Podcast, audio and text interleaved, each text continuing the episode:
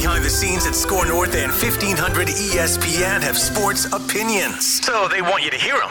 It's the perfect digital sports soapbox to scratch that Minnesota sports itch. This is the Score North Taxi Squad.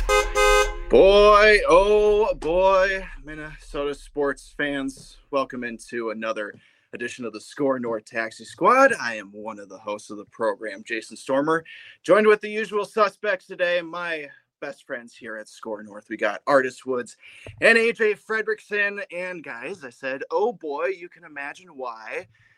Oh, this Minnesota Vikings team riding high at a 10 and 2 record. We're all feeling pretty dang good with the bounce back wins against the Patriots and the Jets.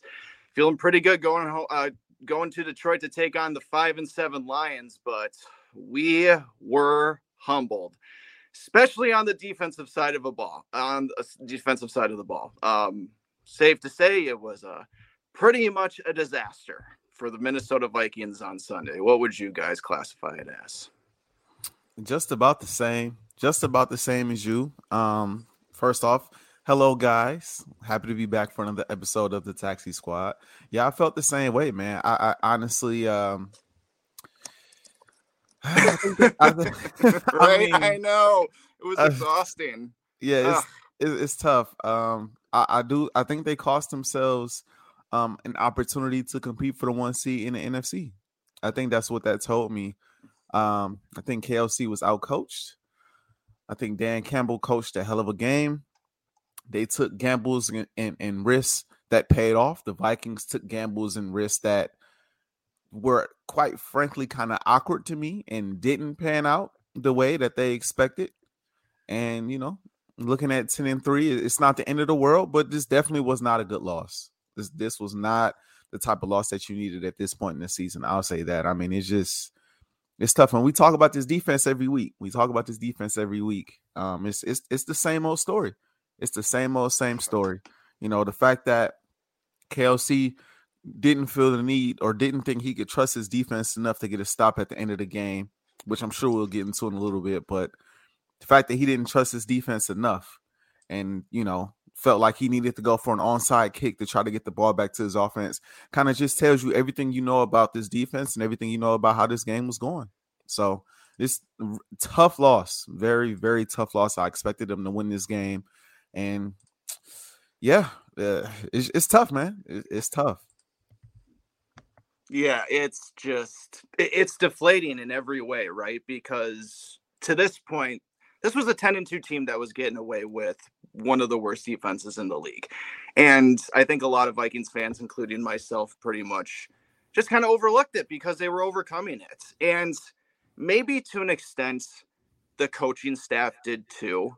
Because you know, uh, they things were just working for this Vikings team. They were gutting out these these wins in Washington, Buffalo, against the Patriots, against the Jets. Sure, you had the absolute meltdown against the Cowboys, and obviously this one too. But you know, even though we had so many questions about this defense throughout the season, we'll continue to have them throughout the rest of the season. It was still a ten and two team, and so maybe just maybe they thought, all right, we can just keep getting away with this and we're just going to wait to make adjustments, which I'm sorry. I just, that's really, really just unacceptable in the NFL because it is a constantly evolving league.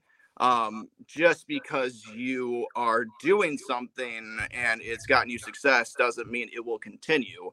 And maybe the Vikings just got a little content with it in this game, um, which is what's gotten them here to this point obviously this is going to be the most Kevin O'Connell will really have to like buckle down and like analyze the defense probably in his coaching career at any point because obviously he's been an offensive guy up until he was a head coach. Now he is responsible for both sides of the ball.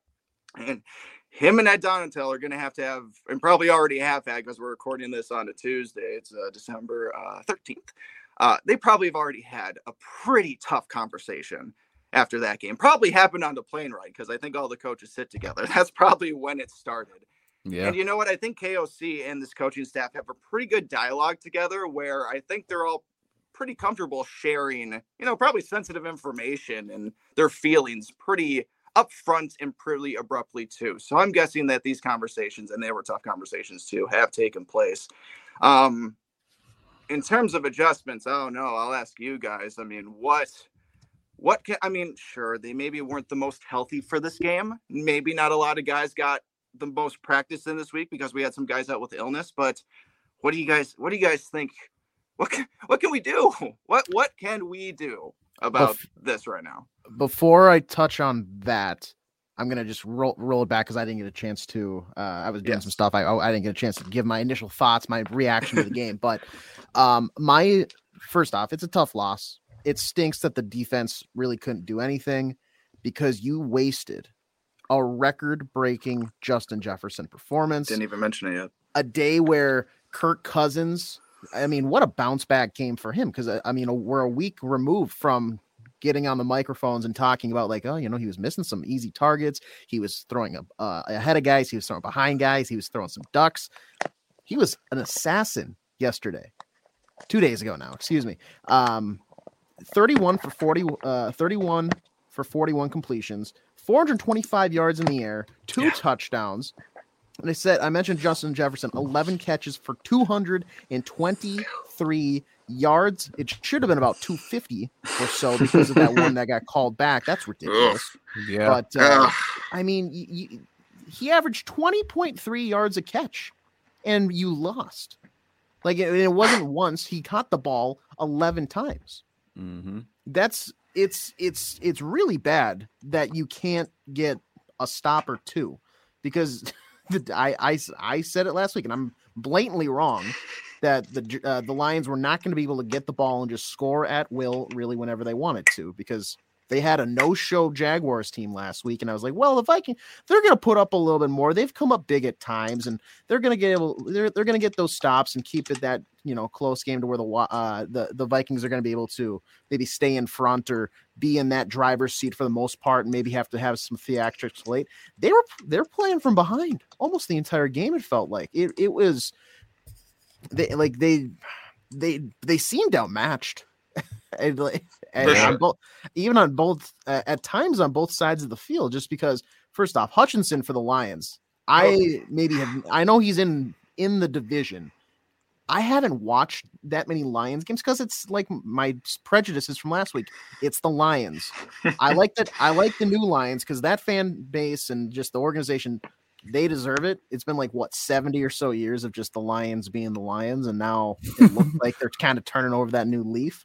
Right. Um, maybe, Hutchinson, maybe. Hutchinson, he's a baller. That yeah. guy, that guy, he is Motown personified because you look at him, he's just kind of like he he looks like that blue collar type of guy. He's gonna walk out like as soon as he got done with the game, he threw in his Carhartt, ran over to the QuikTrip, picked up some groceries and headed home and made some, like you know grilled cheese and tomato soup for dinner for his family. He like, reminds he, me of that giant fist statue that they have downtown. You know what I mean? I feel like that's yeah. Hutchinson fist, whatever that thing, whatever that thing is. You know, they uh, it's in every GMC commercial. You know? Yes, it, it is. It is. Um, yeah, no, it's uh, it, it's frustrating because they're a better team than that, and I I do think now seeing that the Lions are a better team than what are they now? Five and eight or something like that. Five, uh, six, six and seven and now. Six, six, six and seven. 6 and seven. Um, they're. I think they're. They're. They look better than a six and seven team. They just had some of those games earlier that they probably should have won, and like they probably should have beat the Bills on Thanksgiving, and maybe should have beat the Eagles. that one gonna happen. That's that. we, we of course it wasn't. Anything close, that happens week one or week two is set in stone. like teams are finding their identity. Um, They've dealt with a lot of injuries too. That's thrown them off as well. Yeah, you know, no, they had injuries to St. Brown. They had injuries to Swift, so yep. they had a couple guys out for a while. That kind of threw off the chemistry and threw a lot of things off of them offensively. And their defense has been bad all year. But well, guys, the Vikings took the they took their place. The Vikings yeah. took the Detroit Lions' place, and they are now the 32nd ranked defense in the league.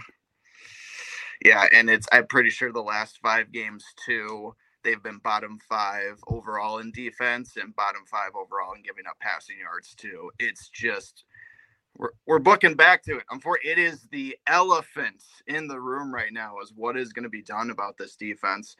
Honestly, like I wonder if now, okay, so Cam Dantzler got burned on the DJ Chark touchdown, but I really wonder if that Jameson Williams touchdown would have been a touchdown with Hitman in there.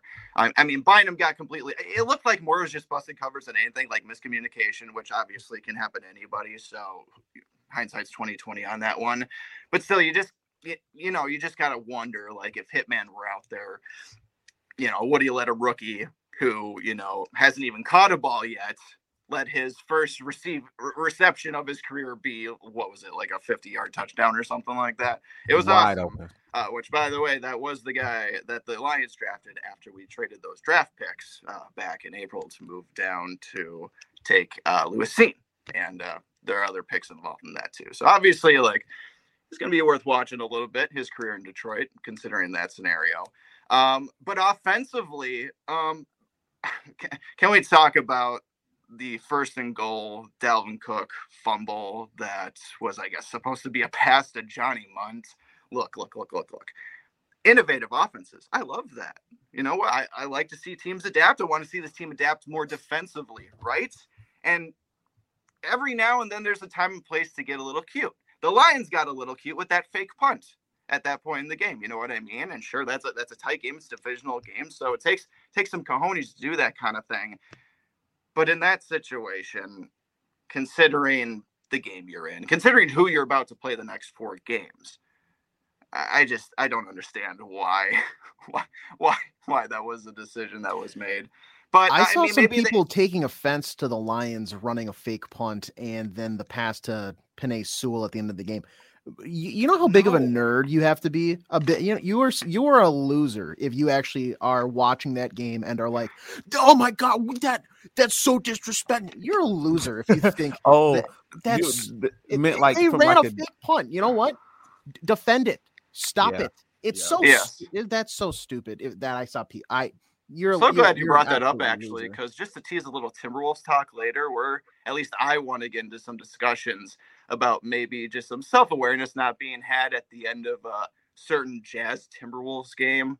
Let's just put it that way where just maybe the same kind of situation where you're just like yeah come on guys yeah, read the room a little bit. Anywho back to football a little bit. Yeah it just i mean yeah like, like i was saying there's a time and place like look you got the colts coming up next week. I think if you want to do a little jump pass at the goal line like that against the Colts, I think that's probably a more proper time and place. Maybe not a, on the road against a divisional opponent where you're not favored to win the game. And like you could tell, like the wheels were spinning with Dalvin the whole time because like he was even like moving. He he never like had the ball securely, whatever. After Kirk gave it to him, it you could tell just the gears were moving. He was just trying to like I'm just trying to figure out what to do here.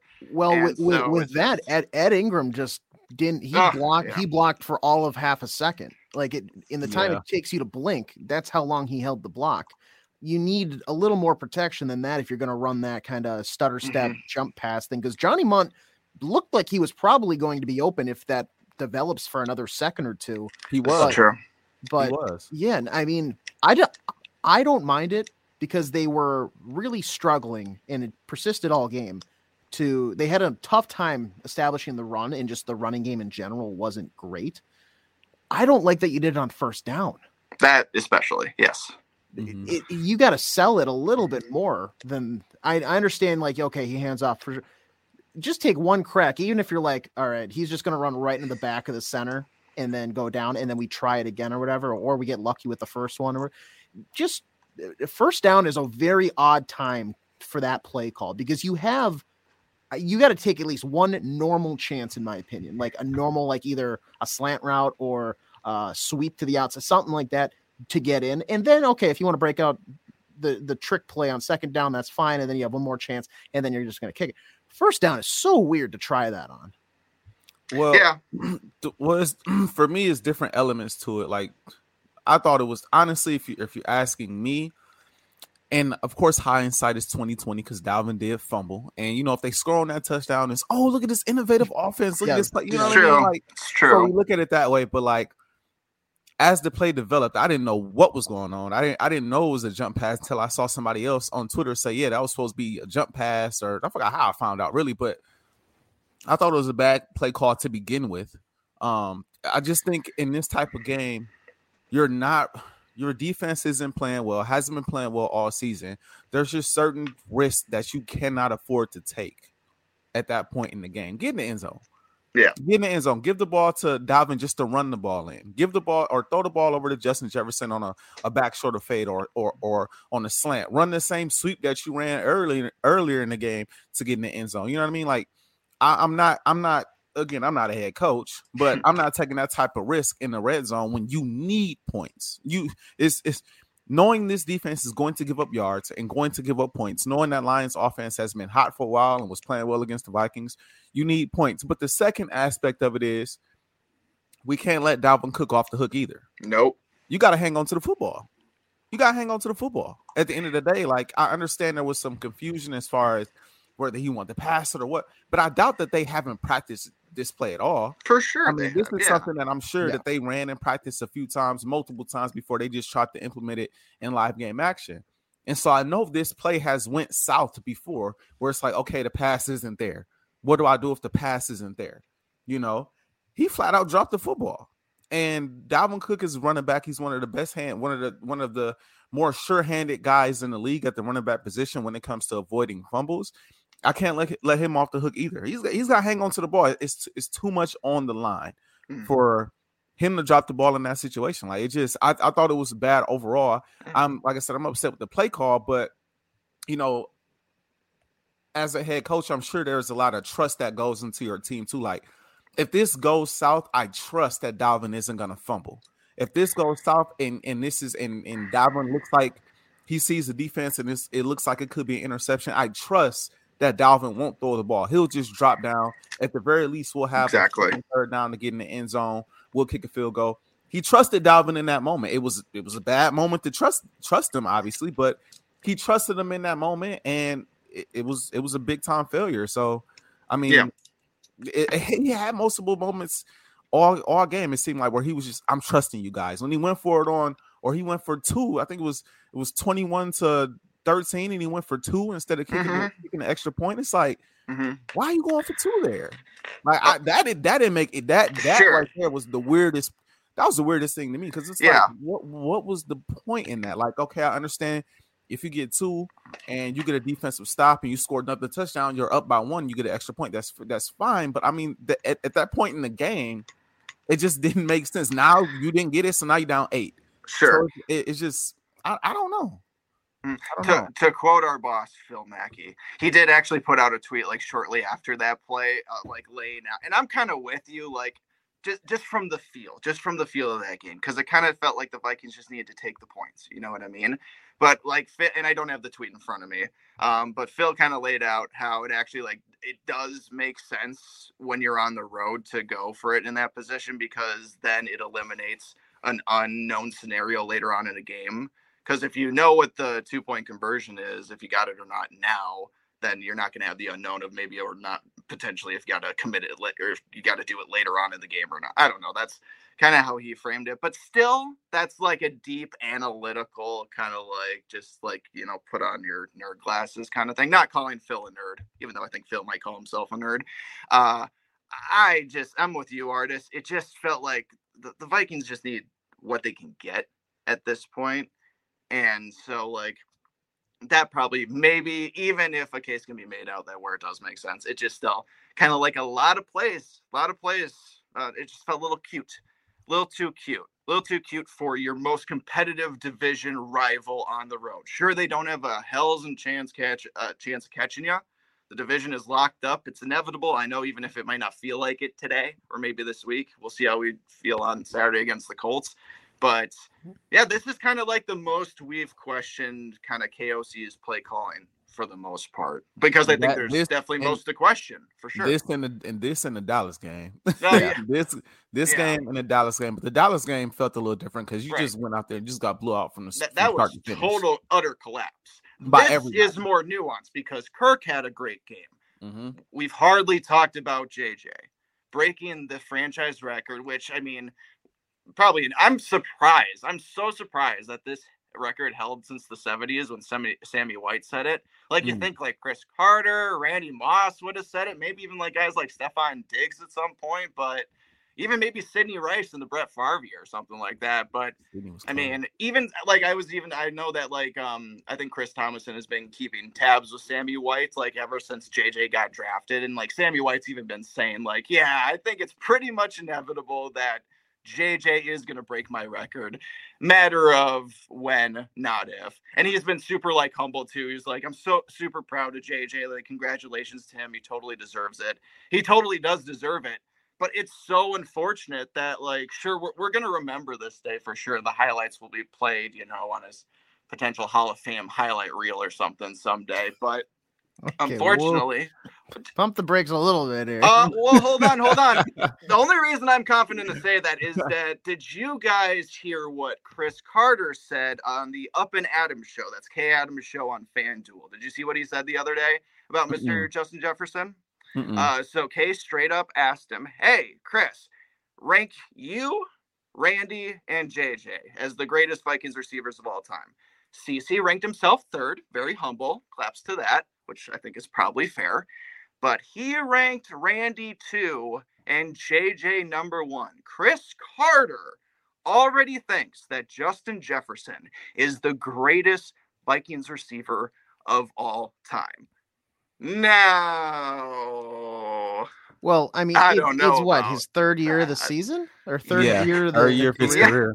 I know, yeah. right? You, you gotta avoid injury, and you have to be in the right system. Like he, the Vikings could just move from Kirk to some, you know, other guy. It, like, you think Nick Mullens could do this with him? You think if no. he, no, Kirk has been amazing this year, and it, it's it's in this offense, and obviously we've seen him do it the past couple years, but like he's reached a new level. You got to, it's so so much more. Like he's got another decade. You got to assume for like his career.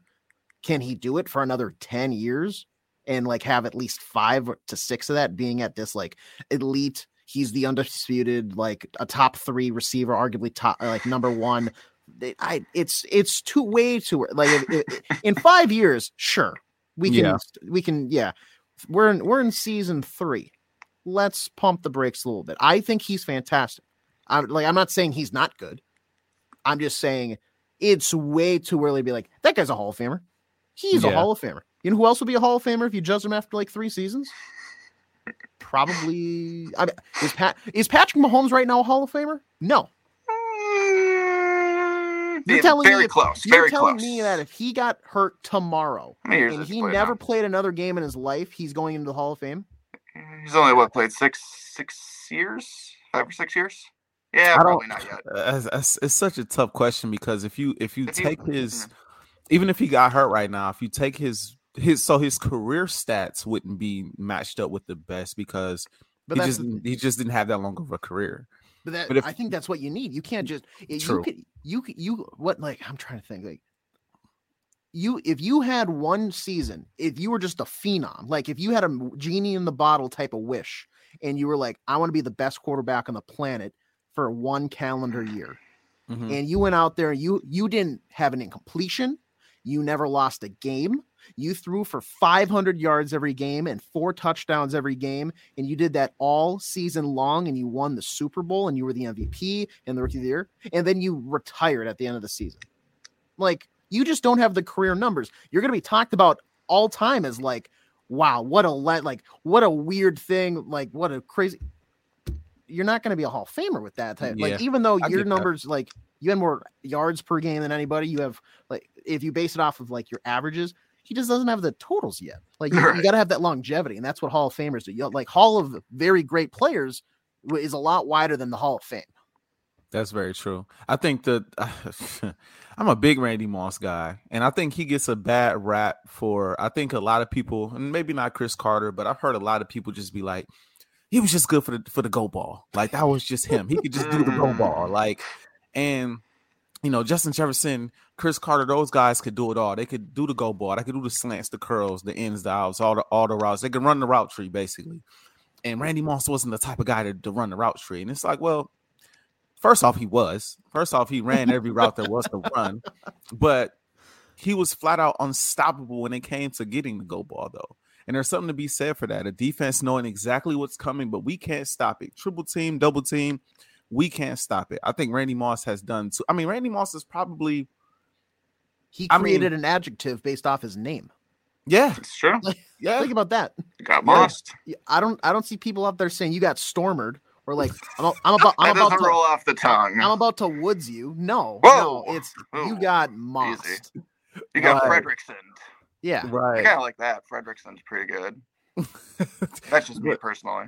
But literally, if if we're saying he's the greatest Vikings receiver of all time, you got to think like, okay, where does he rank amongst all time receivers? Period. Because there's some people that think Randy Moss is better than um Jerry Rice all time on the receivers list. There's Mhm. some people that believe that, and you know, I'm kind of one of those people that's like it's neck and neck to me. I was able to, I was young enough to watch, or old enough, I should say, to watch. You know, Randy Moss. Never really got the chance to see Jerry Rice, but I know of the numbers, and I know of obviously he went in the Super Bowls and all of that. But I say all that to say, like, I, I can't say he's the greatest receiver to ever play for Minnesota because I view Randy Moss as the guy who is probably the second best receiver of all time. If he's better than Randy, then he's the second best receiver of all time. And, like I'm not, uh, they- no. now he, he's great though. Like this is not like AJ said. This is not throwing shade at JJ. JJ cold. JJ is cold. His game yesterday or Sunday, insane. Um, the catches he makes. I mean, it's like Kirk. Sometimes he drops back. And he's got that confidence, like, man, the pressure's coming, the blitz is coming. I'm gonna just fling this thing and turn my back. And I know if it's in the vicinity of JJ, it's probably gonna be a catch. Like Justin Jefferson is insane. Mhm. Randy Moss? oh, Randy? Randy. Nah, I- I can't go that far. Not yet. Not yet. Um, yeah, I mean, But this he, I like his trajectory though. I like where Yeah. he's oh, yeah. Oh, it's I like Oh, where he's headed. obviously. Um, he he could. He he. If I mean, he's I think now just three yards off the pace for the single season record. He said he wants two thousand. The record isn't two thousand. It's like nineteen hundred something or other. Um, Mm. he's only three yards off that pace.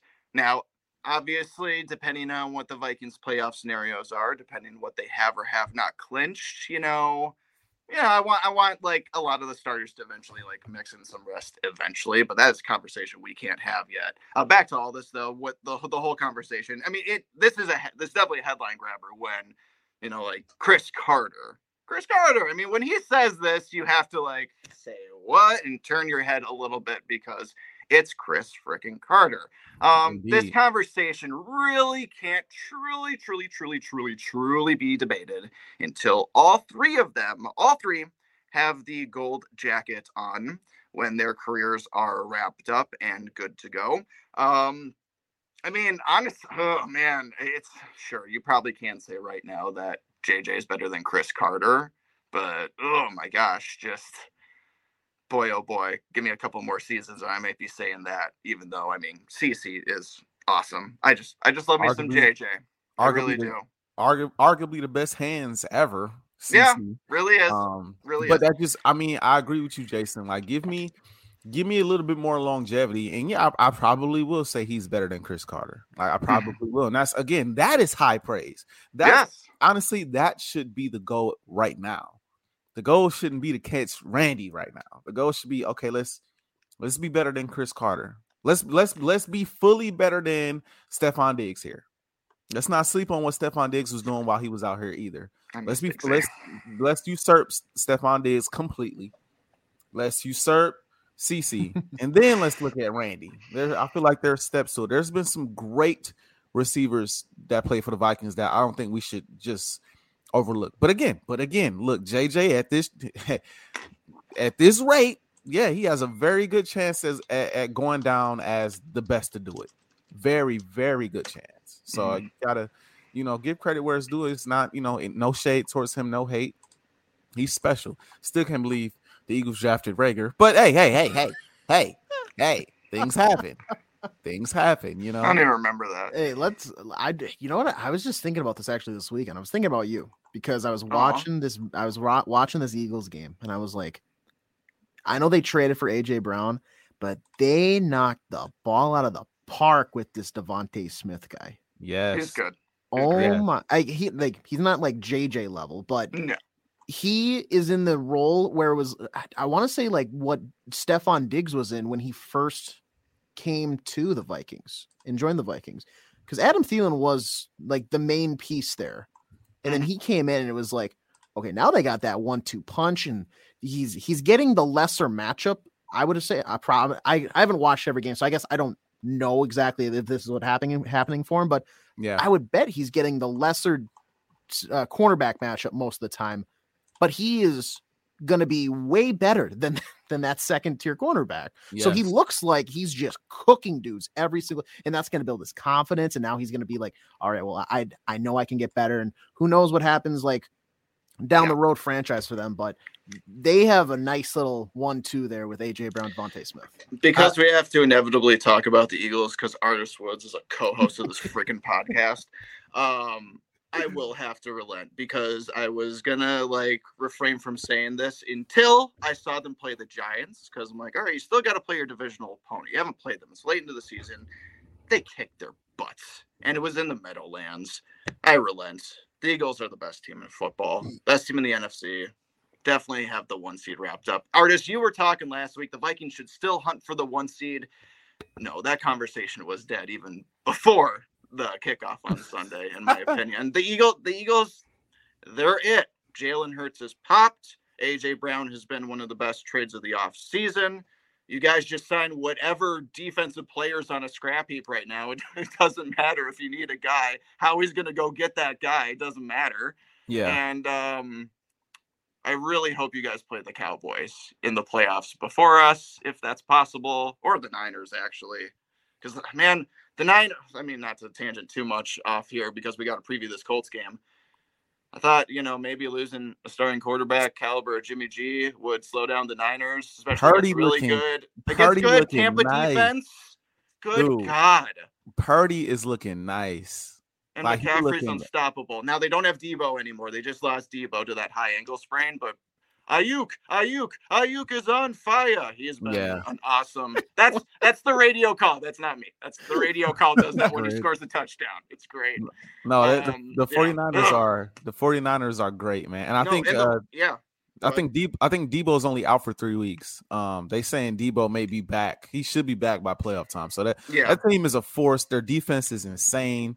Um, but I do. I mean, obviously, I do agree, man. I do. I feel like the are, you know, I know you would. I knew you Eagles would. are. They're they're Yeah. definitely the most well-rounded team in the league. That's for sure. And Yeah. DeVonta, to your point, AJ, I know we got to move on, but DeVonta, I've been a big fan of his since college. Super happy that we did draft him. We didn't miss on him, thank God.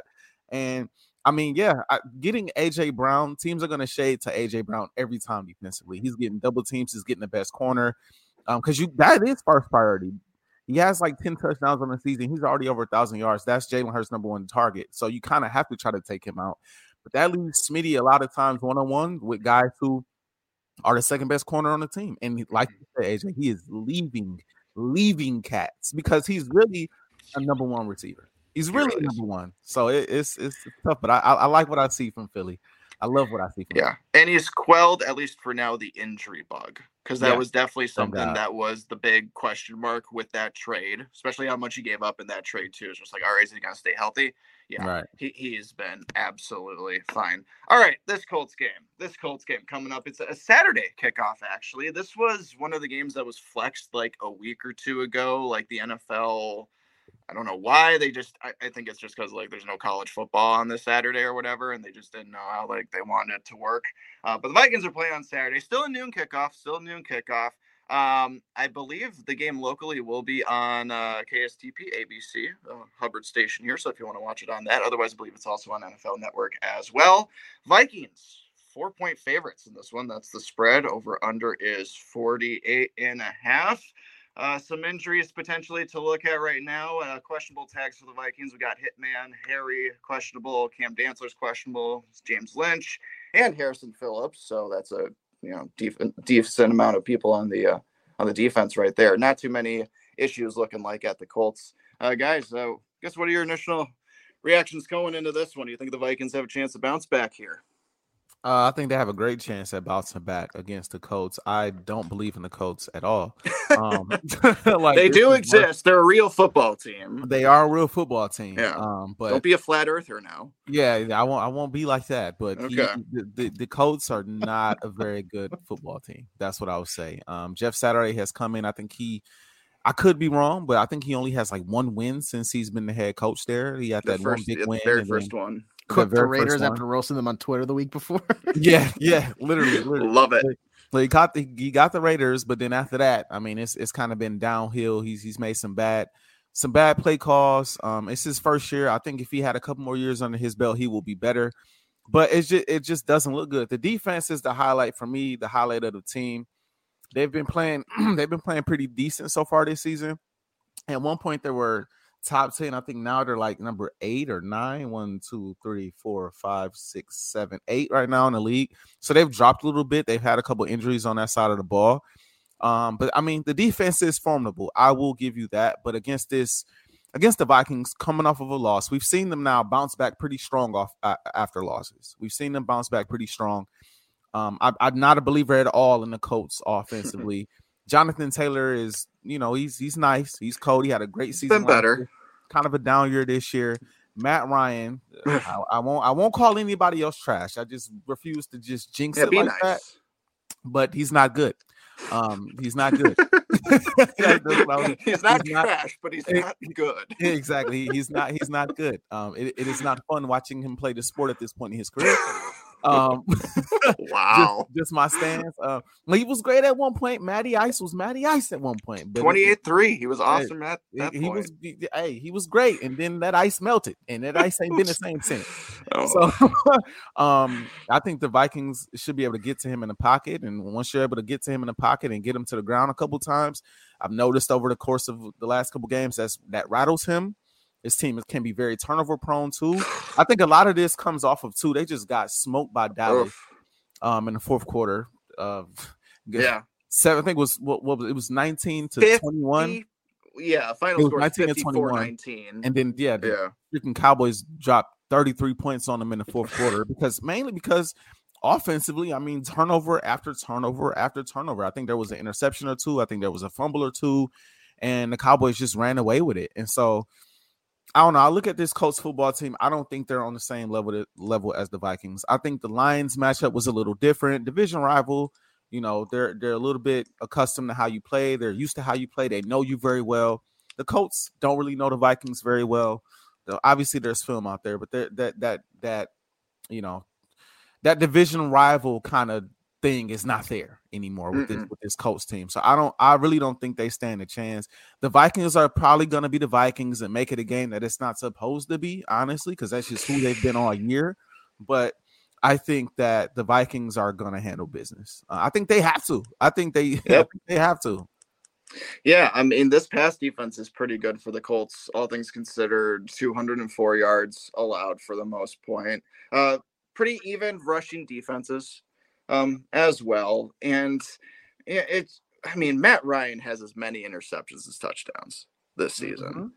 That is just absolutely hideous. Jonathan Taylor has been better, and as somebody who's had him on both of my fantasy teams this year, my only two, I can I can tell you that much. It's still not still not great, but it, it's better without Frank Reich. I can tell you like that. At least Jeff Saturday actually gives him the ball, and I know he got injured and stuff like that. But he's he's relatively healthy. He's back. Um, but here's the thing: the Colts were just on their bye week too. Uh, they have had to sit and stew on this 54-19 loss for a while, and in this case, I don't think that's a good thing because normally NFL teams like to get that taste out of their mouth quick. I think that helped the Vikings a lot with the Cowboys game that they got to play the Patriots that Thursday and they could bounce back like that. The Colts on this case had to just go home and they had to take a flight home too. Sure, like Dallas to Indy is not like the longest flight in the world or whatever, but they had to go home. You know, that was going to be just probably the most somber of somber plane rides in all the NFL this season. All right, guys, we're just gonna go uh, on our little vacations or staycations with the family or whatever. We're just gonna, you know, we'll see you, see you after the bye week. These super duper late bye weeks. By the way, no more 14 like week 14 bye weeks, please. A lot of fantasy playoff implications in week 14. I wasn't really necessarily a part of them for the most part because I was clinching in one league, but I was really, really bad in the other. Uh, NFL, please, no, don't ever do this again. You got to, you got to, you're crunching these bye weeks a little. You got to compact them just a little bit more if you don't mind. But anyway, back to the Colts. to sit on this. That's not good. I don't know what kind of energy they're going to be playing for. I think the appeal of Jeff Saturday has probably ended now at this point. He probably can still motivate that locker room for sure, but just you know, obviously, like that first Raiders game, they were just like, "All right, we want to play for this guy." Um, you know, he's our he's our coach now. I think maybe that that shine and that aura maybe is worn off now, and I just don't really. I really am just like you, Artis. I'm not really confident that this Colts team really shows up too much on Sundays anymore. But this is the Minnesota Vikings and the Minnesota Vikings defense, and we still need to see adjustments made. So uh, until I see otherwise, I still think that the Colts will uh, score probably. I mean, what do they average? Like they only average like 16 a game. But I am yeah. on the record saying that I think that every Vikings opponent for the rest of the season will score at least 20 points on them. I think they'll probably probably happen again.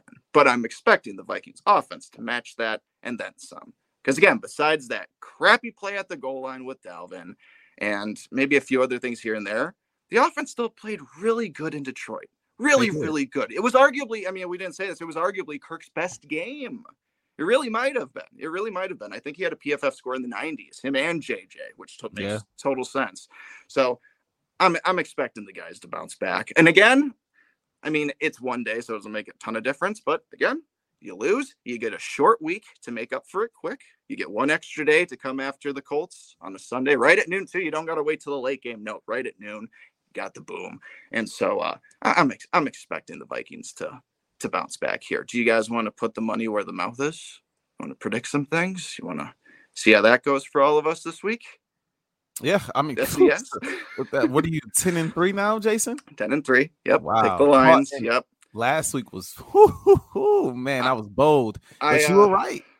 I just look. I just I learned my lesson with that money line with Vegas. Look, they're not right every time. I'm not saying no, no, like don't pick Vegas every single time. You're not going to make money if you if you don't pick against Vegas every now and then. So exactly. if, if you want to do that, you, you better pick against them but just I was I was I was so gun shy by the Cowboys game, and and it turned out to be to be the case. And again, the the, the defense just got exposed to the most it's, it's ever been to this point. It, it really did, and um, you know, the the Vegas line was correct in this case. It's not right every time. Again, it's not right every time. Go make that money, hit the over. But yeah. uh, but in this case, you know, I just I went with the chalk. I went with the chalk, but you guys can still catch me. There's still plenty of time. Like I, I still, I still feel, I still feel close behind my tail here. You know, um, I still know y'all are coming, I and I can't take, I can't take any time off here. I need to still focus and lock in. But uh, you know, we should, we should definitely have some type of like prize or some type of something at the Ooh. end for, her wins. I feel like Jason honestly got it in the bag though. I, am seven and oh. six, man. I, oh. I know I'm not catching up at this point. My hope was that the Vikings would get it done this week the Lions would lose and I'd be just a little closer. But now, yeah, it's it's a wrap. Because yeah, you're you're seven wrap. and six now, right? Yeah, man. Yeah, it's been it's been a rough year on predictions for yeah. your boy. Yeah, but it's okay. I'll bounce. Back. Okay, back. all right. Well, let's get into it. Again, I am the I'm the record holder, the highest record holder. I will go first. Um, I actually have a feeling that we all might lean the same way in this game. We'll see. Um, as I was just saying, playing out, I don't know what kind of Colts teams show up anymore you know, maybe Jeff Saturday can still motivate this team like he did in that first game against the Raiders. Maybe he can still spark them somehow. But in terms of really motivating this team, um, you know, sure, like the Titans are kind of in free fall, and maybe there's something to be had in that really bad AFC South this year. I mean, I don't know. I'm guessing the Colts definitely aren't eliminated from divisional contention, so maybe they still have a shot in that regard because the Titans are are bad now and got smoked by the Jaguars at home. But still, it's just two weeks to stew on that Cowboys loss. I don't think they're going to be super pumped. US Bank Stadium's going to be rocking, even though it's going to be a Saturday at noon. I am going to predict, as opposed to what I did last week, I am repicking the Vikings, getting the Vikings back in the win category here. Um, still going to think the Colts give uh, get 20 points. Still think every Vikings opponent will get at least 20 points, but I'm going to say right on 20, right on the money, right there. Colts will get exactly 20. I think the Vikings will get, uh, let's see, 20. I'll go 29. I'll say 29 20. Your Minnesota Vikings take down the Colts. I'm also going to hop on the Vikings bandwagon. Uh, not really a bandwagon. I just think it's an easy pick. It's that pick you have to make. It's a 10 and 3 Vikings team that has shown that they um, have the offensive weapons. And then on the other side of things, the Colts are just, I mean, they're the Colts. they have Jonathan Taylor, who's probably going to have a decent day, but uh, the Vikings defense is still pretty bad. Um, but I do think Matt Ryan back there is going to help because he is he's the anti Jalen Hurts in terms of mobility. He's the anti Lamar Jackson. He's got cement cleats that he roll, rolls out there with onto. Uh, well, they're back. They're back at US Bank Stadium. So yes, yeah. So it's a it's a whole. It's, yeah. Oh my God, they're gonna dominate. Um, I do expect there to be some defensive changes because you have to. It's been you your your defense is now in terms of like pundits around the you know sports world. Your your defense is the laughing stock of the league. You're terrible. People think that you're the worst 10 and 2, 10 and 3 team of all time because now they have a negative um a negative like point differential again yep it's like you have to do something i expect them to step up a little bit it like they're still going to give up points but i think it's going to be a little bit more of a this is going to be a boring game because it's not going to be like uh you know super exciting whatever um i've got 27 to 17 vikings very good very good um, obviously, I'm leaning towards the Vikings too. Like I, I, I just, I, there, I have no faith in the Colts to do anything. Um, I, I, just don't. I think yes, the Minnesota Vikings defense is bad. So, to you guys' point, they, they're gonna put up some points. Um, they're probably gonna score anywhere between 16 and 20 points. But that's gonna be it. I think this offense continues to roll. I think there will be some better play calling when it matters most. I think the Vikings put up around they put up like 33 on the Pats, right? I think yes. they do that again. I think they put up around 33 again. So I'll say um 33 to hmm, 33 20. But I think it's gonna be one of those games where, like, again, the, the Vikings are just gonna make this a game to make it a game. So I think the Colts will kind of be in the game, similar to the Dallas game. They'll be in the game, and then the Vikings will pull away towards the end of the third quarter, going into the fourth, and kind of just take this one, um, take this one and run with it. But I, think the defense finds a way to get a stop when, when they need it. Uh, maybe not interceptions, but a couple of sacks. Well, they probably get. Oh, I, I would love like four sacks in this game, man. Yeah, they yeah, have not gotten any pressure the last few weeks. I think this is the week they get some pressure, and Let's go. I don't know why I just said no interceptions because again, Matt Ryan loves to give the ball away, so um, he'll probably, he'll probably be doing some of that too. So I, I, think the Vikings got this one in the bag. I, I think they got this one in the bag. I'll go thirty-three to twenty. All right, it's a skull sweep, which we've had a couple skull sweeps before. I think uh, we all picked the Patriots. Um, I forget some other ones. All right, I had 29 20, AJ had 27 17, and Artist had 33 20. You heard it here first. If we're all wrong, you can totally blame us. It, will be fine. All right, let's move on to a little, uh, oh, hello, Timberwolves talk. Uh, kind of, uh, you know, you know, you win a couple games week, but you also lose a couple games week. Uh, you beat the Pacers, you beat the Utah Jazz, but then you go to Portland and you lose back to back games in which you literally couldn't stop Anthony Simons and Damian Lillard from shooting the ball at all. Um, I did tease, though, a little bit uh, while we were talking Vikings. Um, a little bit about maybe some self awareness issues maybe happening in a post game situation for the Timberwolves. Uh, you guys catch maybe what happened at the end of the Utah game. Now, this was in Utah. First time Rudy Gobert back at, I, be, I believe their arena is called Vivint Smart Home Arena. Got a nice ring to it or whatever. Uh, and uh, so the last play of the game, the Jazz were putting a ball, like were pressing the Timberwolves, even though they were down by like 10. And it was just a long outlet pass to Rudy Gobert, who was camped underneath the basket, was exactly where he should be in a situation like that maybe like two seconds left on the clock. And you know what he did? He just did a little slam dunk, little slam dunk. Not even with a lot of authority, just you know, kind of just you know, put it in, but still with enough where it's just like, all right, that was my little, you know, sprinkle on top of this little return back to Utah. And uh post game, former Timberwolf Malik Beasley uh called him out and said, like, yeah, that's it, that's not really the written rules of basketball or the unwritten rules of basketball and stuff like that. And I believe Jarred Vanderbilt, former Timberwolf, also said something about it too, or maybe like addressed it maybe on the court after the game. Uh, so yeah, like whatever. It's like shouldn't be a big deal. But the thing I bring up self awareness for is that in the Utah game when they beat the Timberwolves, Thank you. Jarred Vanderbilt did the exact same thing at the end of the game and let out a tremendous roar as well to, again, put the sprinkle on top of the sundae, cherry on top, if you will. Yes. And so, guys, Thank you for saying that because Yes. I was thinking go while ahead. you were right ahead. talking. Yeah, I, I I was thinking while you were talking. Like, didn't just Vanderbilt just do that though last time they played, or one of the last times they played? Like that was the first thing that came to mind. I couldn't remember if I was right or wrong. I was like, "Nah, let me not say something, but then you said it perfect, so I'm right. Mhm.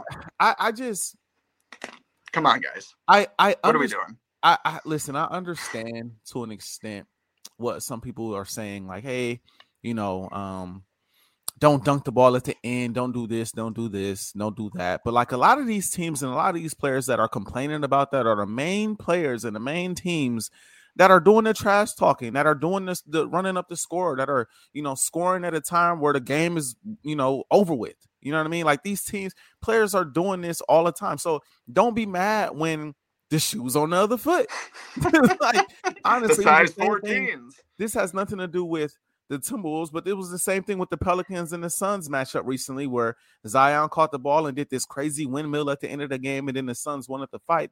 But then you could look at all these previous games where the Suns did the same thing, taunting players and talking all kind of trash. I mean, Phoenix is one of the biggest trash talking teams in the league, but as soon as you get, as soon as you lose um, to a team you felt like you should have beat, and they do a little dunk at the end of the game. Now it's oh, this there's unwritten rules. You can get out of here with that. Like, I know. just get out of here with that. Like at the end of the day, CJ McCollum said it best. If you don't want the team to score again, get back on defense. Get back on defense. That's a simple way to do it. Hey, if you're back on defense, you ain't got to worry about. If you're back on defense and you're and you're in front of the guy with the ball, nine times out of ten, you know what they're gonna do? They're gonna dribble the ball out. That's what happens all the time. If you get back and you get in front of them, they're going, oh, ah, okay, right, you got me, you got me. I'm gonna dribble the ball out. But to this, literally, is is what people, mm-hmm. people do. But you know, to your point though, it's like, come on, like I think they Vanderbilt and Beasley, these these guys are. I, I don't know how they felt about getting traded for Rudy. Um, Not great, how they- clearly. I don't Right. think. yeah, I, I don't know how they feel about the Wolves. Obviously, they don't feel the best about the Wolves, but it's like you guys can't you don't dish it if you can't take it. Don't dish it if you can't take it because you you you dished it, and there was from what I remember, there was a whole lot of trash talk at the end of that game. It was a whole lot of screaming and yeah, and you know a couple swear words in there. Man, y'all can't be mad. You cannot be upset. You can't you can't be up. You gotta take that on the chin. No, especially when you ran a defensive play at the same time. I mean, it, it just it- it's so frustrating because you guys were literally playing the game at that moment. So to be Yeah. mad at Rudy for playing for matching your level of intensity, even though it was at the end of the game with the, like, and you're up by ten, like Yeah. I don't blame him. And sure, yeah, it's okay if he has a little authority being back in Salt Lake City for the first time. Just have a little backbone. Like Yeah. you said, there's give and take here. And you, you can't complain when you did the same thing back at Target Center like a month ago. You just can't. It's with just- the with the World Cup going on, I've seen the like oh it's I've seen soccer players flop and all that stuff. Blah blah. blah. I I'm sick of that narrative because I honestly think based off what I've seen like the past couple of weeks out of the NBA, NBA players are some of the softest group of guys that I've ever seen. How are you going to get upset about that? How are you going to get upset about that? You essentially you you ran up and you punched the guy in the face, initiating we're going to fight. And then he punched you back and you're like, "What are you doing? Why are you punching me? yeah, What are we Yeah. what are you talking about?" yeah, It, it is some of the softest people ever. You're playing a game. They're gonna try. yeah. They're gonna try to score. And like Jason just said, well, what both of you have actually just said, you pressed up. If you don't want to, like They're, in they're football, in football, you have to it, like you can't you have to run a play. You know, Mhm. like you're not gonna if you're on your own thirty yard, line, you're not gonna throw a hail mary more than likely. But if you press, you know what they're obligated to do? Throw it over you and then score on the open basket. Mhm. Like these guys, especially as if especially if somebody's in a contract year or something like that, exactly. you got to get those points. Yes. Mhm. You gotta get you got Make that all that stuff. That's that, that's the same the same thing in like baseball too. Is like Mhm. like why would he bunt to try to break up a no hitter? Because that guy makes the league minimum. He's a journeyman catcher in a contract year. Yeah, he needs the 0.02 on base percentage for contract negotiations at the end of the year. I don't care about your pitcher's like a- achievement right now. I got to care about that guy too a little bit. Like it'd be, you know what you do then? You field the ball and you throw it to first. Yeah, It, it, it, it's it's insane. It's insane. Also, I don't know what the deal with the refs are either. I saw a clip last night of Luka Doncic yelling at his teammate and then oh, getting Oh, well, that's te- just a technical. That's just That has been an issue. That has been an issue for a while now. The NFL or the NFL, the NFL refs too, but not teeing people up. NBA referees are handing out technicals like it's nobody's business, man, and it's frustrating. They take a lot of the fire out of the game by doing that. Mhm. There's in professional, especially professional sports, but in competitive sports in general, there's going to be some trash talk. There's probably going to be some type of swearing. There's going to be some type of back and forth between me and the opposing team, me and my teammates, me and the coach, heck, me and the referee if I feel like it was a bad call. But the there should be a lot more leniency given to players, and especially what, what really makes me mad too is a referee. A ref will make a terrible call, terrible call, and then they get no, called out on man, they get called out on making a bad call, and then you want to tee up the player and make it 10 times worse. Bro, you made a bad call. When you go back and review that, because they review everything, when you go back and review that, you're gonna see I made a bad call. Maybe I, he had to write the golf on me about this. But the I, it's just Yeah. it's frustrating. I'm glad you brought that up because that's that's been an issue for a couple years now. Like the technicals are just being given out, and these these texts, man, some of these texts they determine a game. Yeah. You get the, the other team gets a free throw and the ball. Like that stuff determines the game a lot of times, Mhm. man. And Yeah. So, it's and some- sometimes that's going to be like a five point swing. yeah, yeah, five point fo- five point swing, four point swing, Yeah. like that. That Yeah. that that can determine a lot. Yeah, So- pe- people talk about the egos of like baseball umpires. I think people associate like you know hot and stuffy refereeing with like Major League Baseball umpires because you see all the videos of like managers and umpires getting in each other's face and like kicking dirt in each other, throwing each other's hats and stuff like that. You've just seen all those tirades. I Mhm, think the NBA in just general throughout the league is just so ego driven because it's it's a star driven league. You have the least amount of players on the teams compared to the other s- sports you compete with here in North America and stuff. And probably same with the it's probably a smaller referee corps too than like I mean, obviously like the NFL has like how many referees they have uh, like in total like damn near like 8 9 or 10 somewhere around there. not including the ones that like in the booth and stuff like that. Like it, it's insane, and it's just it's soft. It, it's it's soft. It's just like you were playing the game anyway. Like you just what, like what do you expect to happen? Yeah, And again and again, it, it it there's give and take here, and you just you gotta roll with those punches if you're willing to if you're willing to dish them out. So, Yeah. but anyway, I mean, overall with basketball though, there was basketball actually played, Let- not just what Tucker. Oh yeah, go ahead. I was going to say, let me let me pose a question to you guys here Please. because I know KAT has been out Mhm. injured. What have you seen out of guys that maybe you like? You know, you're expecting Anthony Edwards and D'Angelo Russell to step up. Have you seen them step up enough in your opinion? Do you still want more? Is there a bench guy that you know who maybe gets like some time coming off and gets significant minutes that you know needs to step up and maybe can elevate their game to a bigger level now that there's this gaping hole of a superstar no longer on the court for the Wolves every night? Uh, Well, I think. yeah, go ahead. Oh, go, you want to go, Jason? No, after you. Um, I, I think f- for me, you are seeing players step up. I will say that you are seeing certain players step up. I was just going to bring up D'Lo when you brought up basketball because in these last what five games, twenty-seven against OKC, twenty-eight against Indiana, um, thirty against Utah, where he completely took over the fourth quarter, went like six of six from the three-point line Mhm. uh, 12 from, from uh, of 16 for the go- for the game in total. He had 24 against Portland the first night and 23 the second night. Um, you are seeing some players step up. I've liked I brought up Jaylen Nowell as well because I've liked what I've seen from him. I think the issue though is the consistency. Like the thing that we that we have to admit about KAT is for the most part, KAT is consistent. You know what you're gonna get from KAT. A lot of these guys they have moments, but then the next game they're MIA. Um, so I, I would like to see a little bit more from um Jaylen Nowell, even though he's had moments, you need to see a little bit more. Ant has been kind of hit or miss, honestly. Like the shooting had- got streaky this week with him, yeah, exactly. He, he's been hit Yeah. or miss. He's, he's had some good games, but he's had some games where it's like, all right, where's Anthony Edwards? I also think you need to do a better job of getting him the ball when it matters most. I said that last week. It still reigns the same this week. Um, and so I think you know, offensively, you know, you, you kind of need even Rudy, even Rudy, you need him to step up and score a little bit more points, grab a couple more rebounds. Um, but I think when you match up against teams like Portland, who have guys that are healthy, Uh, they got Dame, they got Anthony Simons, they got Jerami Grant. I mean, these Man. guys ball in the hole. And Holy Dame, cow! I mean, it's Dame Dollar. Like Dame is gonna be Dame. Um, Anthony Simons is a young and up and coming star in this league, and Shoots and so Jerami. Grant is is a guy who, um, a lot of people probably viewed him as a role player, but he could be like keep playing at this level. He could maybe be like an all star reserve, and so we're seeing players step up. But I do think to a certain extent you miss him offensively, maybe not defensively as much. I would like to see a little bit more of Kyle Anderson as well. Um, maybe you don't miss him as much defensively, but offensively, you could have used him this week against Dame in Portland for sure. Um, Yeah. you, you needed more of an offensive punch for for sure this week. Yeah, you needed his firepower to match those guys if you had any shot of winning.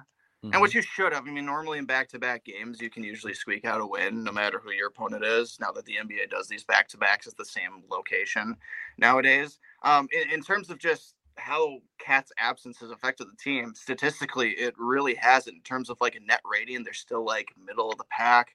In terms of offensive net rating, defensive net rating, like really the meter hasn't moved too much. Uh, in terms of like probably the player that's been impacted the most is definitely D'Lo. Um, he's playing more minutes without KAT. He's scoring 10 more points without KAT. Less assists without KAT. That could obviously be expected. Less rebounds too, which is actually maybe a little bit surprising. Uh, but his true shooting percentage is up by 13%.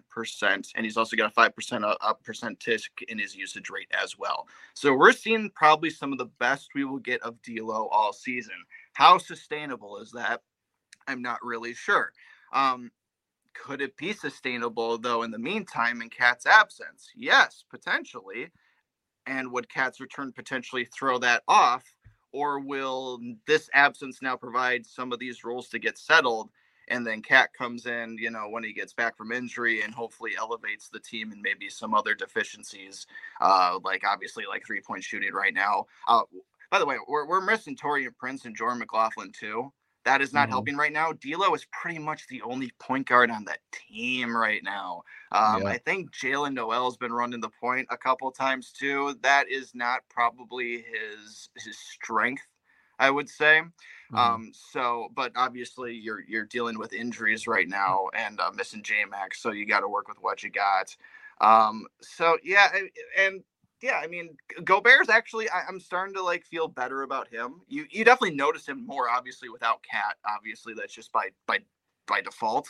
Mhm. Um, but I believe Rudy's now got at least four 20 rebound games this season. I believe the next player in the league has just one. So Rudy is obviously the, the rebounding is still there. Um, it, it's the blocks more than anything with Rudy. That's the thing that's been missing more so than with a lot of stuff with his game this year.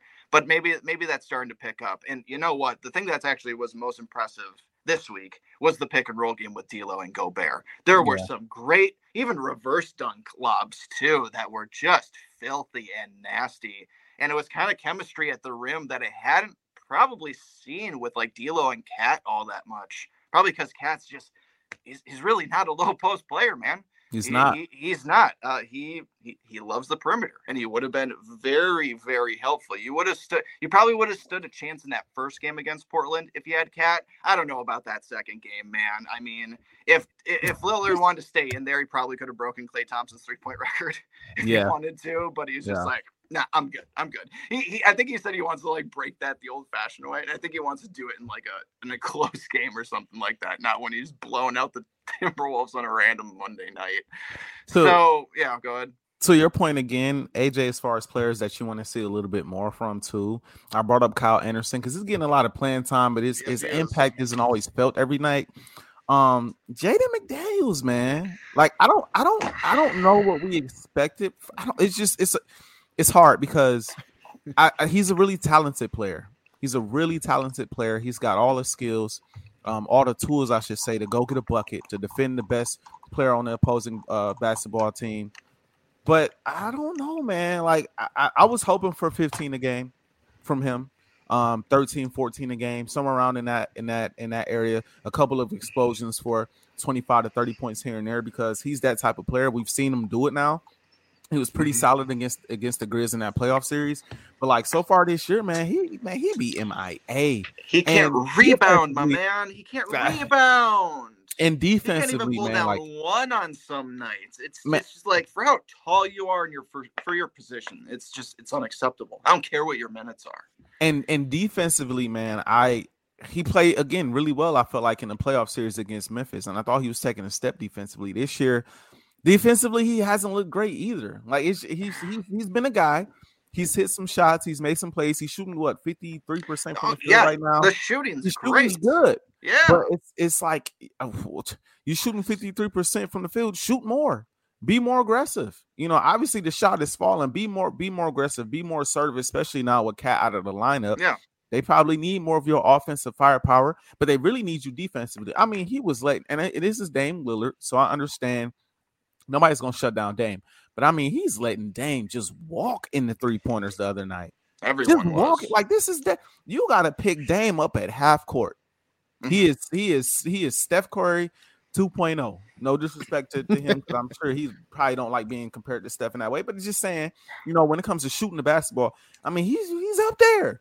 You yeah. got to guard him at half court. You can't be. I mean, you can't back all the way up to the three point line. He is going to shoot from the logo. They call him Logo Lillard for a reason.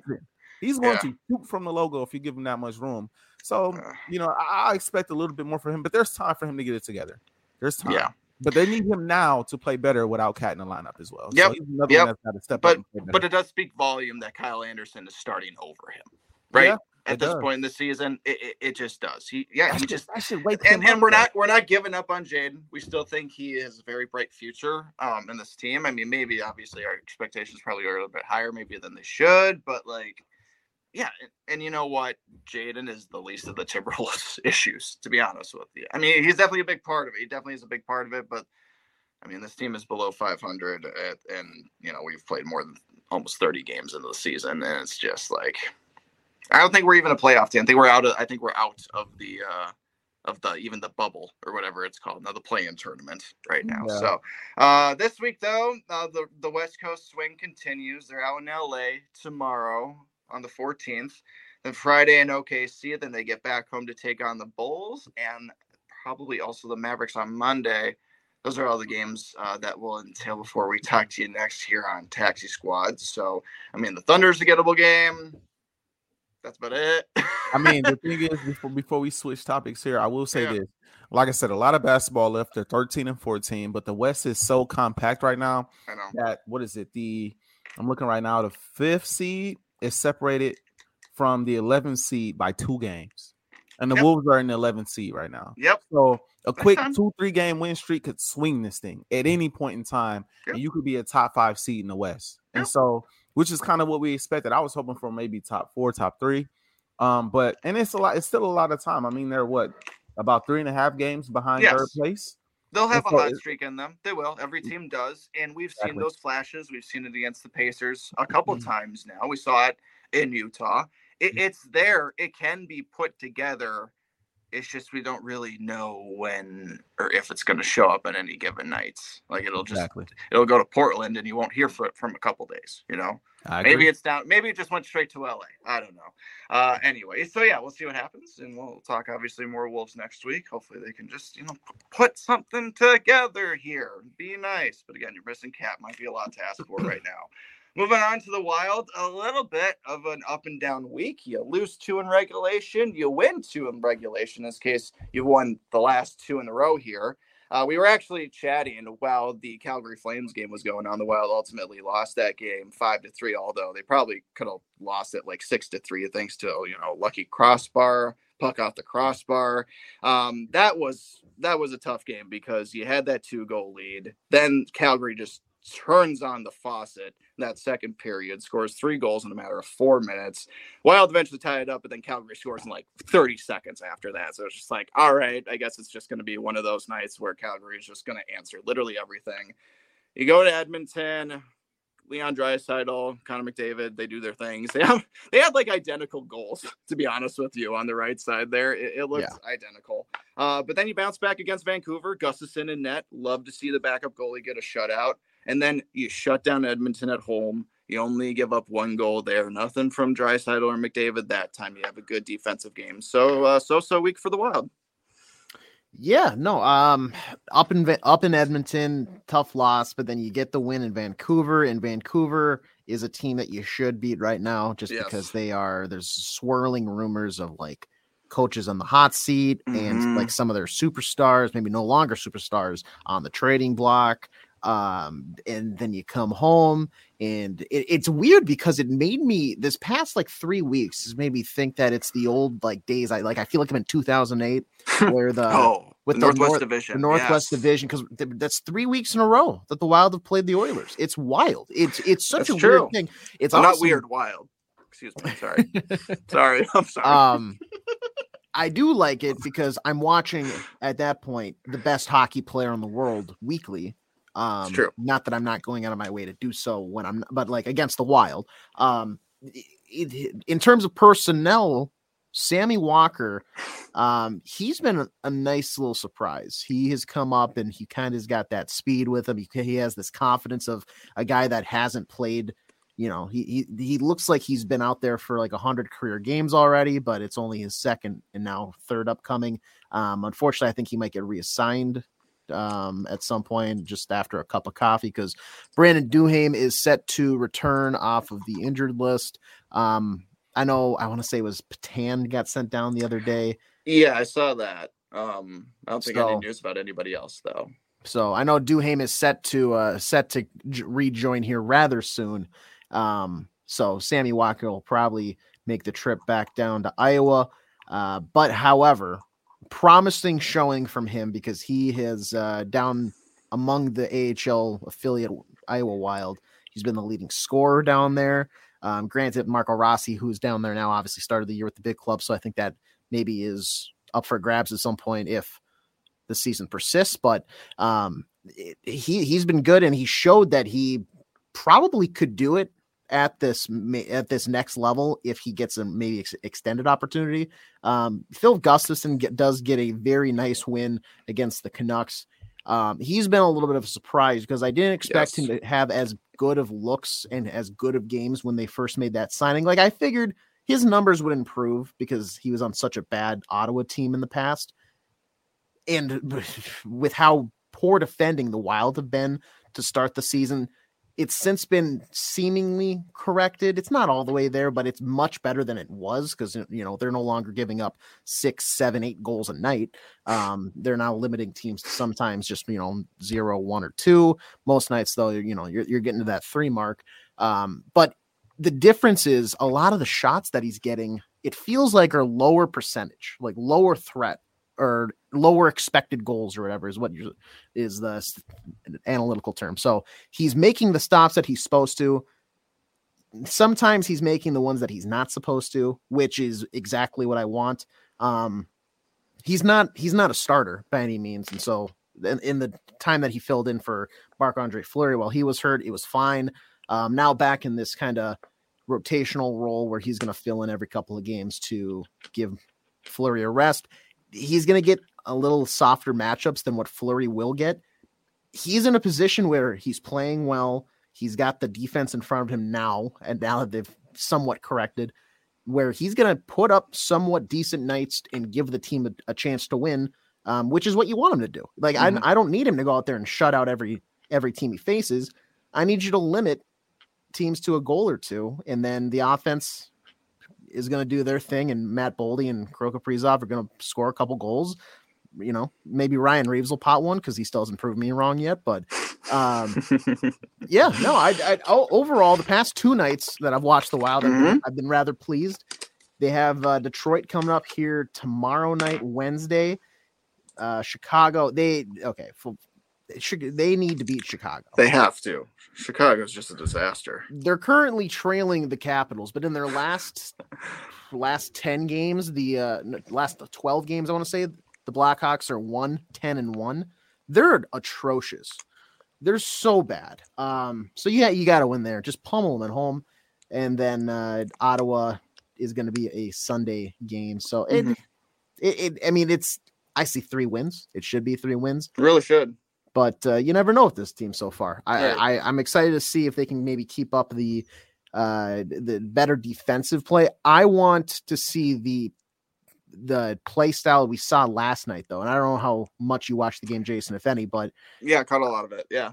Um, They- they a were playing more up- Yeah. they were playing more up tempo. They were really pressuring the puck carrier. hmm which you have to when you're playing like Connor McDavid, Zach Hyman, Leon Leon Draisaitl, and those guys. But do that more because if you can shut down those guys, and you know that's one of those things where I can you do that every night? No, people are going to get tired. You have to adjust based off different play styles, but you can do it against the the, the Red Wings tomorrow night. You can shut Yeah. down Dylan Larkin. Absolutely, you can. Um, I don't know. It's it- they they need to get more discipline. That's my biggest concern with this team right now. Mhm. They're taking way too many dumb penalties. Way too many. The amount of too many men calls that I've seen the Wild take this year Mm. is it why it, it, you can count to five. There's five green sweaters on the ice. Careful what you. You Yeah. know, you're, not you're not missing Really fingers. You're missing teeth. Just pull off your glove and one tooth. Mhm. Okay, sweet. We have one five. We have five guys on the ice. Cool. Leave it. A B C D E F G. so so so ridiculous um and then yeah with with, with with that too i mean like hooking calls at terrible times boarding call roughing calls at terrible times just just play a disciplined game Mhm. i'll Yeah. i'll give you six penalty minutes a night you can go on the penalty kill once a period anything more than that i'm not going to be thrilled about because every other team is looking to get about that 20 to 25% success rate on the power play. If you're giving them four, you're essentially like statistically giving them a goal. Right. Stop giving the other team a goal. Mm. I'll give you six penalty minutes and that's it. Yeah, yeah, pretty much. Um, back to Gustavsson really uh, quick. Uh, like a good lasagna. Uh, backup. I'm excited to hear where this goes. like a good lasagna. Backup goaltenders give me heartburn. And generally, a Minnesota Wild uh, goaltender gives me a pretty decent amount of heartburn. I am I'm not really getting that with this guy. He has weathered this storm really well. He's also come in injury situations too for Marc Andre Fleury, uh, like you said. Even though that sure wasn't a really long extended absence or anything like that, but you know it's not very often in past seasons where I've been pretty dang confident going into a game with the backup goaltender for the Minnesota Wild. Normally, I'm a little bit anxious about that. Nope.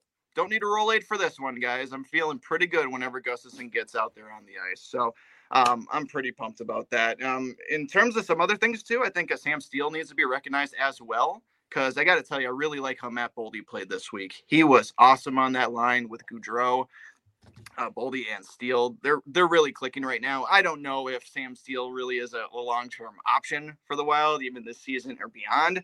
But it's still nice to see like these guys, like uh, like like uh Sammy White was that the guy's name, the Gopher, the captain who just got called up, right? Sammy Walker. Walker, excuse me. Um, it- it's nice to see that there have been these guys occasionally that have just kind of plugged in for the Wild and offered a little bit of a hot streak um, when they kind of needed one because they've they've still got plenty of teams on their tail for the playoff chase. They're sitting comfortably right now um, in the third spot in the Central Division. I believe Nashville's like I believe four or five points behind them right now. Obviously, um, Dallas and Winnipeg are ahead of them. I believe uh, they have a five point cushion over the Wild. So the Wild are kind of like right by themselves, right there in the Central, and uh, it, it, it's encouraging. Um, hopefully, uh, Marco Rossi can keep hot in, in Iowa, and hopefully he can be called up too. Because, like I'm saying, we're getting these guys that are plugging in, and they're just we're getting success. I'd like him to be the next guy potentially. I don't Yeah. know when the timeline of his to be called up will be. I know he's. I think he scored tonight. If I'm not mistaken, I thought I saw that on the Twitter sphere, or maybe that I that feel was like he scores night. every night down Well- there. Well, hopefully, uh, we can get him up here, and he'll do the same thing. We'll see what happens. So, Fingers crossed. yeah, fingers crossed. Yeah, we'll see what the Wild do against the Red Wings, the Blackhawks, and the Senators. All those games at home. So uh, I guess that'll probably wrap up another episode of Taxi Squad this week, gentlemen. Any uh, final thoughts before we uh, get John out of here? Um, I'm gonna give you a heads up next week. I don't want to spring this on you guys impromptu. I'm gonna give you a week to think about it. Uh, a week before Christmas, so we're gonna do a pot like a quick little snake draft. Um, four picks, so we're each gonna get like our Mount Rushmore of it. Just go, you know, one, two, three, back three, two, one, or whatever. Um, do you want to do like Christmas movies, or do you want to do like what, what, what do you want to do? What do you want to do? Something Ooh. something holiday themed. Definitive Christmas movie Taxi Squad ranking. Oh my gosh, that that might be the, the most research I put into the show. Honest to God, out of any episode. That's asking for a lot. I don't either. we Um, could do yeah. like you know we could do like you know holiday activity. I don't really care. I just figured something something to throw us I off think our game I- a little bit, spice it up. Yes. The holiday activities might work for me because I'm not really the type of guy to listen to or watch a bunch of Christmas movies. I know of a couple, but I, I'm we I'm got a week, really artist. What are. No. you doing for a week? Put No, down I- I- ESPN the for a Eagles- minute and throw out hey. a Christmas vacation, dude. The, the Eagles are dropping a uh, a Christmas uh, album that I will be listening to though. Oh so I'll my probably bring that up. But No, Jason, have you What seen you- this? Have you seen this yet?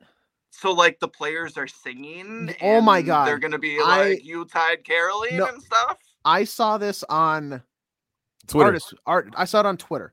I sent it only to artists because I figured it's Eagles thing, so don't feel left out. But Mhm. um, I do though. it is, it is unbelievable. I thought it was a joke at first. I thought Hmm. it was like lip syncing. I looked into it.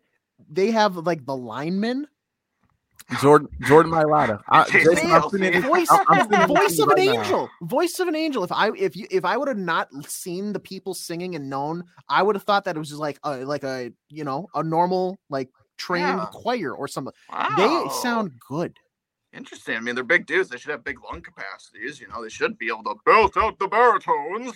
But Jason, uh, I, I sent it to you just now. So whenever you get a chance, great. check it out. yeah, Yeah. I, I'm I'm doing this through my phone right now, so I can't look at anything. But I'll, I'll definitely give that a chance. So here- like, okay, here's uh, what- here's what we'll I'll do so you guys have some time to- so you have some time to think about it next Okay. week week like holiday christmas whatever um like christmas holiday activities snake draft you got to pick four so Like obviously come- tradition, like traditions or something. Like no, like it- you know, it could be it could be like uh, going sledding or you know, Okay. you know, Elf drinking too much shelf. eggnog or something. I don't know, just you don't know, know. stuff like that. You, So, you know, okay, maybe get a little out of the box or whatever. Don't do the cook. Oh, like oh, I like to open presents. Well, I mean, yeah, I think everybody does, but Right, yeah, right. get I got mine. but you're not. We can we can throw it out there. We can have um people maybe vote, like do a vote of like what list is best. I like that. Sounds good. Do like a bracket kind of a thing or something I like, like it. that. Yeah. Cool. Cool. Right on. All right. Another awesome episode of Taxi Squad, everybody. I had a lot of fun. My name is Jason Stormer. We got Aris Woods up there, AJ Frederickson over there. Uh, please check us out on Spotify if you don't mind. If you're on Apple, though, you can give us a five star review. I don't know why you wouldn't give us a five star review. This is totally worth five stars, if you ask me. Uh, the best way to support us, though, uh, Taxi Squad and just everything here at Score North, is to hop on our website or our app and give our episodes a download. It is truly the greatest way to support Score North in general. Another great episode of Taxi Squad. We'll see how the Vikings do, Timberwolves, and the Wild. We're obviously wall to wall coverage. We'll be back again next week. Have a wonderful one, everybody. Take care. Bye bye.